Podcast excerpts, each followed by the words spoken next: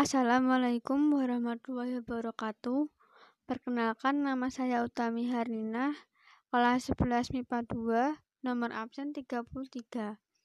Saya akan membawakan podcast tentang awal kedatangan bangsa Portugis, kebijakan-kebijakan bangsa Portugis kala menjajah Indonesia, dan dampak positif serta negatif penjajahan bangsa tersebut.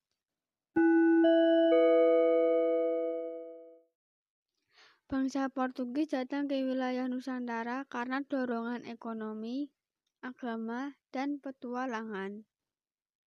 Keberhasilan Vasco da Gama mencapai Kalkuta di pantai barat India pada tahun 1497 telah membuka peluang dan jalan bagi Portugis untuk sampai ke Nusantara. Kalkuta saat itu menjadi bandar utama sutra, kayu manis, porselen, cengkeh, pala, lada, kemenyan, dan barang dagangan lainnya. Barang-barang yang diperdagangkan tersebut mayoritas berasal dari para pedagang Malaka. Portugis kemudian mengirim gubernur Portugis di India, yaitu Alfonso de Albuquerque.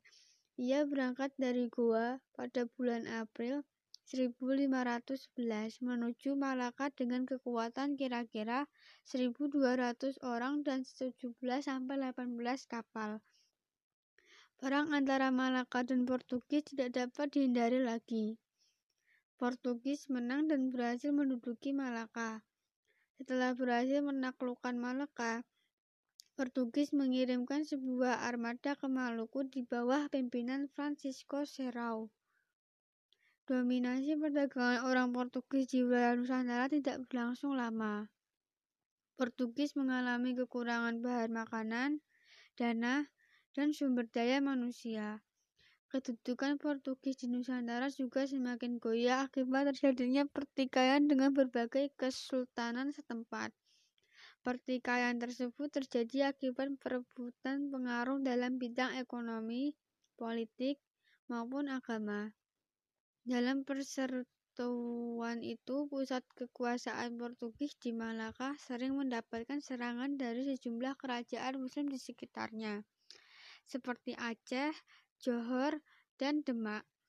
Akibatnya, kota yang pernah menjadi bandar perdagangan yang ramai itu menjadi sepi, sehingga orang Portugis pun merugi. Kebijakan-kebijakan bangsa Portugis kala menjajah Indonesia yaitu 1 Sistem monopoli perdagangan cengkeh dan pala di Ternate. 2. Berusaha menanamkan kekuasaan di daerah Maluku. 3. Menyebarkan agama Katolik di daerah-daerah yang dikuasai. 4. Mengembangkan bahasa dan seni musik keroncong Portugis. Dampak positif dari penjajahan Portugis yaitu kedatangan bangsa Portugis ke Indonesia semakin memperkaya keberagaman yang ada di Indonesia. Hal ini karena bangsa Portugis datang ke Indonesia selain untuk mencari rempah-rempah, juga untuk menyebarkan agama Katolik yang dimotori oleh seorang Franciscus Xaverius. Hal ini tercermin dalam semboyan penjajahan lama dari bangsa-bangsa Eropa yaitu Triji gold, glory, gospel, atau kekayaan, kejayaan, keyakinan. Kalau di poin pertama tadi, bangsa Portugis memperkaya bangsa Indonesia dari segi agama. Kali ini, bangsa Portugis juga menambah kekayaan kita di bidang budaya, yaitu hadirnya suatu jenis musik baru, yakni musik keroncong. Adanya alih teknologi dari bangsa Portugis yang berasal dari benua Eropa kepada bangsa Indonesia, benua Eropa telah lama dikenal sebagai benua yang paling maju di antara benua-benua lainnya. Dengan kedatangan bangsa Portugis ke Indonesia, maka mereka juga akan membawa teknologi mereka yang maju untuk dapat mempertahankan kekuasaan mereka di kelamaan bangsa Indonesia akan mempelajari sistem kerja dari teknologi tersebut dan terjadilah yang namanya alih teknologi. Bangsa Portugis banyak meninggalkan bangunan-bangunan yang memiliki nilai seni tinggi.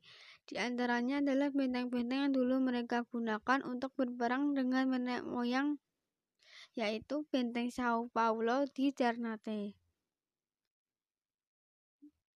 Dampak negatif dari penjajahan Portugis yaitu kedatangan bangsa Portugis membuat rakyat Indonesia tidak bisa melakukan kegiatan perekonomian merek adegan bebas. Hal ini karena Portugis melakukan kebijakan monopoli perdagangan kepada Indonesia sehingga semua hasil bumi yang dihasilkan oleh rakyat Indonesia harus diserah kepada mereka. Bangsa Portugis banyak menimbulkan perang dengan rakyat Indonesia, terutama dengan para pengusaha yang ada di Ternate dan Tidore. Peperangan ini banyak memakan korban, baik itu berbentuk nyawa maupun harta. Sekian dari saya. Bila ada salah kata, saya mohon maaf. Wassalamualaikum warahmatullahi wabarakatuh.